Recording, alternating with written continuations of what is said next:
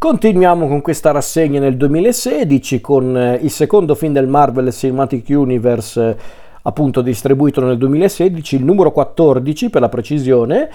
E tra l'altro il 2016 fu un anno ricchissimo per quanto riguarda i film tratti dai fumetti. C'erano davvero tantissimi film in questione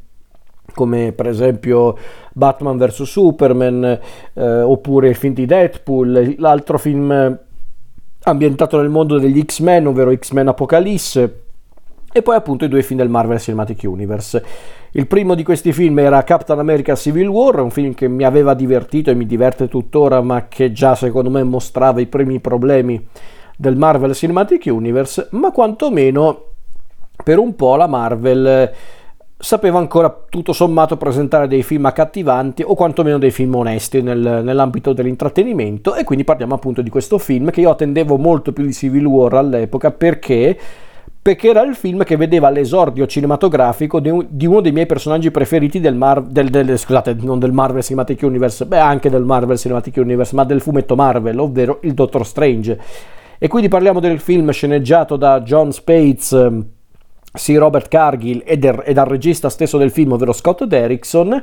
Il film in questione è Doctor Strange, con protagonista Benedict Cumberbatch nei panni appunto del Doctor Strange, scelta di cast eccellente, con un cast piccolo ma ricco che vede la presenza anche di, eh, di Tilda Swinton nei panni dell'antico e Matt Mikkelsen come antagonista principale. La storia appunto è quella di, di Stephen Strange, questo neurochirurgo assai eh, rinomato e anche molto richiesto per la sua abilità. Un, un neurochirurgo quindi eccezionale, ma diciamo una persona, Steven Strange, un po' egoista, anche un po' forse troppo arrogante. E cosa succede? Che un giorno il Dottor Strange, eh, quando ancora non era proprio il Dottor Strange come lo intendiamo oggi, però Steven subisce... Eh, diciamo che è vittima di un incidente automobilistico e che compromette l'uso delle mani, quindi in pratica non può più esercitare la sua professione. Steven vive un periodo di depressione allontanandosi da tutti e a un certo punto scopre la possibilità di, di appunto cercare di curare le proprie mani utilizzando eh, diciamo dei mezzi non proprio ordinari, ovvero la magia e quindi decide di compiere questo viaggio fino appunto alla sede eh, di questa misteriosa figura, ovvero l'antico, a Camartage e Arrivato a Camartage, ecco che appunto Steven incontra l'antico e scopre che la magia effettivamente esiste, ma nel senso che la magia fa parte proprio di un, di un vero e proprio mondo presente in questo universo narrativo che noi esseri umani non, non possiamo vedere perché appunto è magia e quindi il dottor Strange eh, scopre appunto che c'è la magia in questo mondo ed è anche molto potente e potrebbe anche essere lui, intendo dire il Dottor Strange, il successore dell'antico per proteggere il mondo dalle minacce provenienti dal, eh, dalle realtà parallele, dalle dimensioni appunto magiche, tra cui la dimensione oscura, ovvero il regno di Dormammu, questo potente demone che, che, se, che potrebbe distruggere il mondo se volesse e se potesse. Quindi appunto la storia vede appunto questo come come diciamo principio, ovvero il Dottor Strange che deve scoprire la magia, deve scoprire anche il lato migliore della sua personalità e combattere Kesilius, un ex allievo dell'antico che a quanto pare è intenzionato appunto a, a liberare Dom, Dormammu. Quindi questa di fatto è la storia a grandi linee del, del Dottor Strange, scusate, mi sta un po' Ah, impasticando la lingua. Ecco, allora, questo film che vede il coinvolgimento anche di certi addetti ai lavori di tutto rispetto, tra cui per esempio Ben Davis eh, alla fotografia.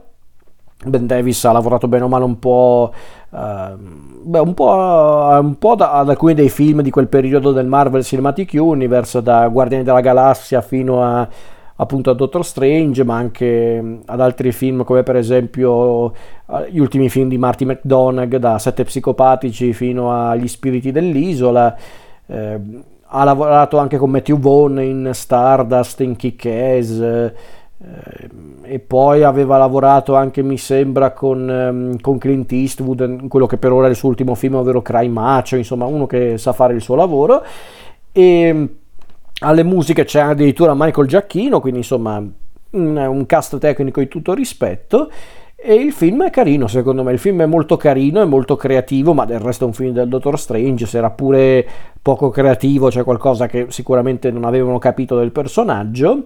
Io ho sempre adorato il personaggio del, del, Dottor Strange, non solo perché è uno dei pochi personaggi a non essere neanche per davvero un supereroe, ma perché è, è, è suave, è dannatamente suave. Cumberbatch non è proprio come il Dottor Strange fumettistico, ma va benissimo così, perché comunque ha proprio, come si dice in questi casi, il physique du role, quindi Cumberbatch perfetto.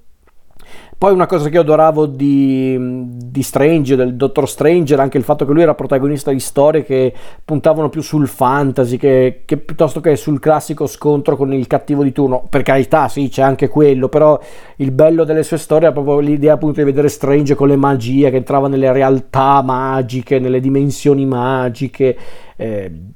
con, a volte con effetti quasi allucinogeni e psichedelici, altre volte invece con avventure che proprio sembravano più fantasiose che supereroistiche, insomma era questo il bello secondo me. Del, del, Dottor Strange a livello fumettistico e a livello cinematografico il film del Dottor Strange secondo me è apprezzabile, è un film carino eh, è un film che tutto sommato segue un po' lo schema classico della storia delle origini, anzi su certi aspetti sembra quasi una specie di versione fantasy di Iron Man. Eh, e, non, e, non, è un caso secondo me che a volte mm, il Dottor Strange di Cumberbatch sembri effettivamente un po' il Tony Stark di Robert Downey Jr., entrambi sono un po' pieni di loro stessi, sono un po' arroganti, sono un po' furbacchioni, sono molto sarcastici, però a parte questo comunque il film funziona, quindi a volte magari la storia non è particolarmente brillante o stupefacente, però fa il suo. E ehm, anche perché a dirla tutta, una cosa che mi è piaciuta di questo film è vedere come il personaggio di Strange non è che di per sé cambia, diciamo che piuttosto matura. Eh, perché lui diciamo che già dall'inizio del film a dirla tutta non è proprio una persona eh, cattiva, è arrogante, è pieno di sé, è egoista, ma non è che lui di per sé non prova rispetto per la vita umana, è, un, è, cinico lui, è molto cinico e questo cinismo di fatto lo mantiene fino alla fine, perché infatti diciamo che lui vin- vince, per modo di dire, alla fine del film, ottenendo non proprio una vittoria, ma diciamo un compromesso. Ehm, che, che, lo rende appunto quindi un personaggio molto anche furbo su certi aspetti e brillante. Eh,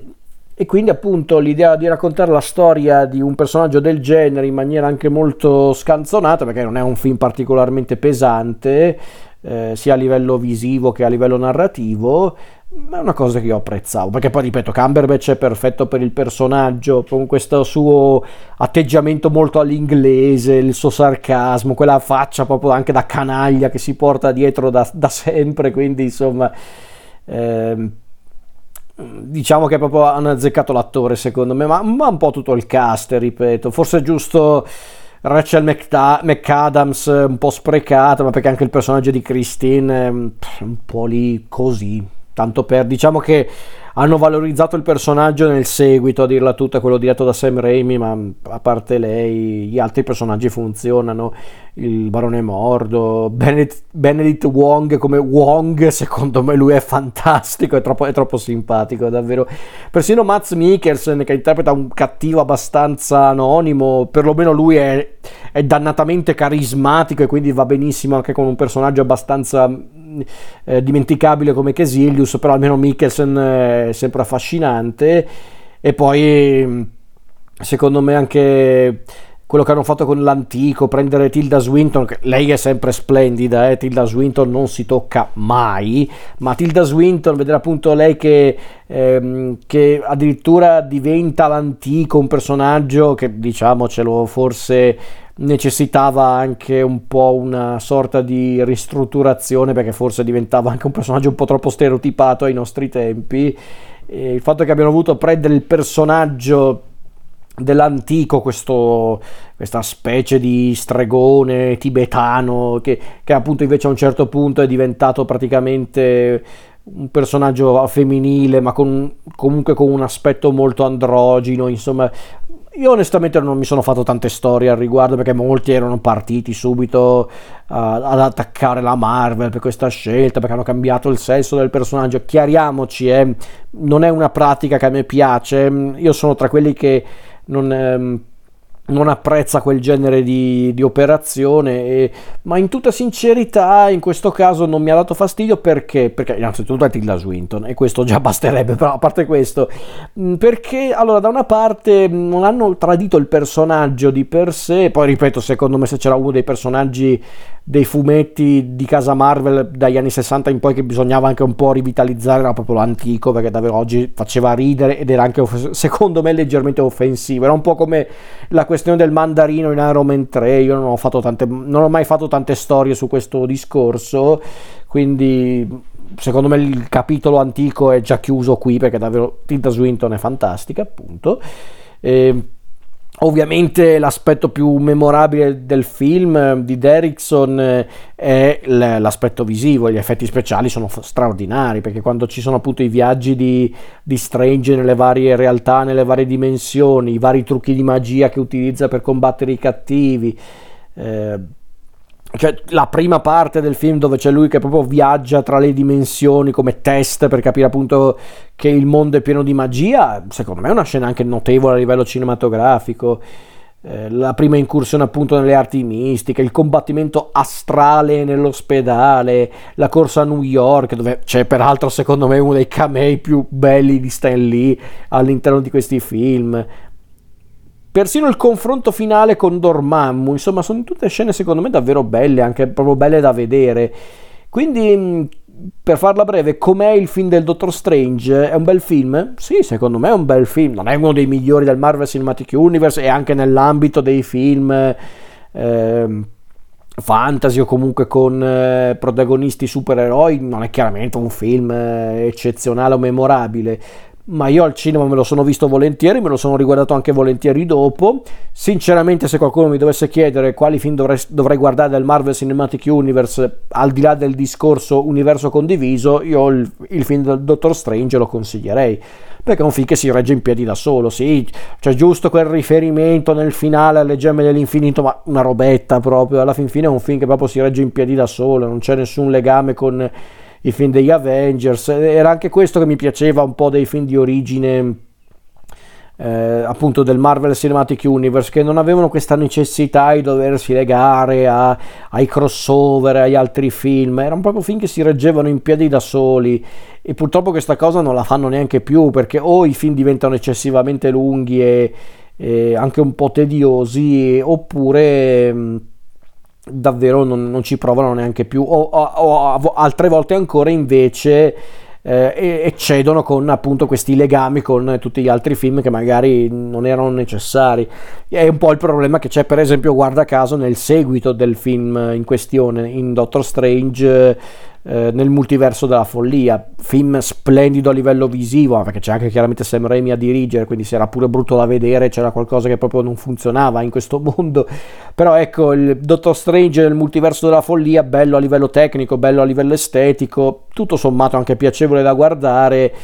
ma diciamocelo, era un film che non capivi se non avevi visto addirittura una serie tv del Marvel Cinematic Universe, che per me è una roba vergognosa secondo me. Cioè, già c'erano dei legami con il mega crossover Avengers Infinity War ed Endgame, per carità, mm, già quelli secondo me mi, non erano proprio necessari, però adesso addirittura c'era un legame con una serie che peraltro dovevi anche andare a vedere sulla piattaforma streaming, ecco quello no, mi spiace ragazzi, quello è proprio da, da arroganti, infatti è una cosa che hanno criticato in tanti guardando il film. E quindi da una parte questo Marvel Cinematic Universe, eh, tornando al 2016 e a Doctor Strange, era secondo me il Marvel Cinematic Universe con il giusto compromesso, ovvero un Marvel Cinematic Universe che stava sempre più calcando la mano, ma che perlomeno un po' di intrattenimento genuino te lo dava ancora, un intrattenimento sincero, perché ripeto, si vedevano già le prime crepe con questi film dove dovevano continuamente mettere i collegamenti tra film, eh, dovevano insistere con eh, i film crossover, sì, ma perlomeno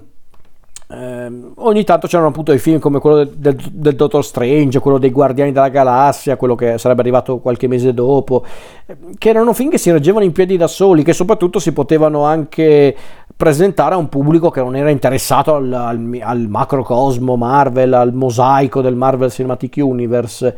Eh, cosa che invece non si può dire più dei film attuali. Ormai i film attuali, fatta eccezione proprio per pochissimi di questi film, sono troppo legati, sono troppo dipendenti, anzi. Eh, verso il Marvel Cinematic Universe quindi forse davvero il 2016 fu una sorta di anno di svolta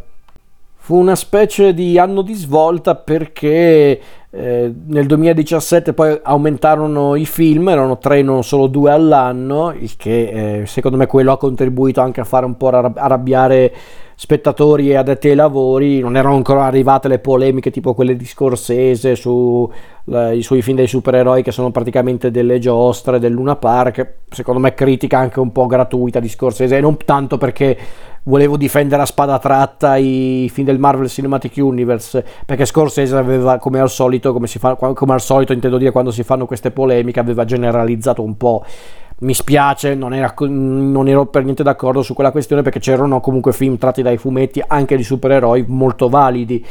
È vero che il Marvel Cinematic Universe a un certo punto ha davvero calcato la mano e la cosa peggiore secondo me non è tanto che ha calcato la mano ma che non si è fermato e tuttora va avanti perché si è anche spinto oltre il cinema e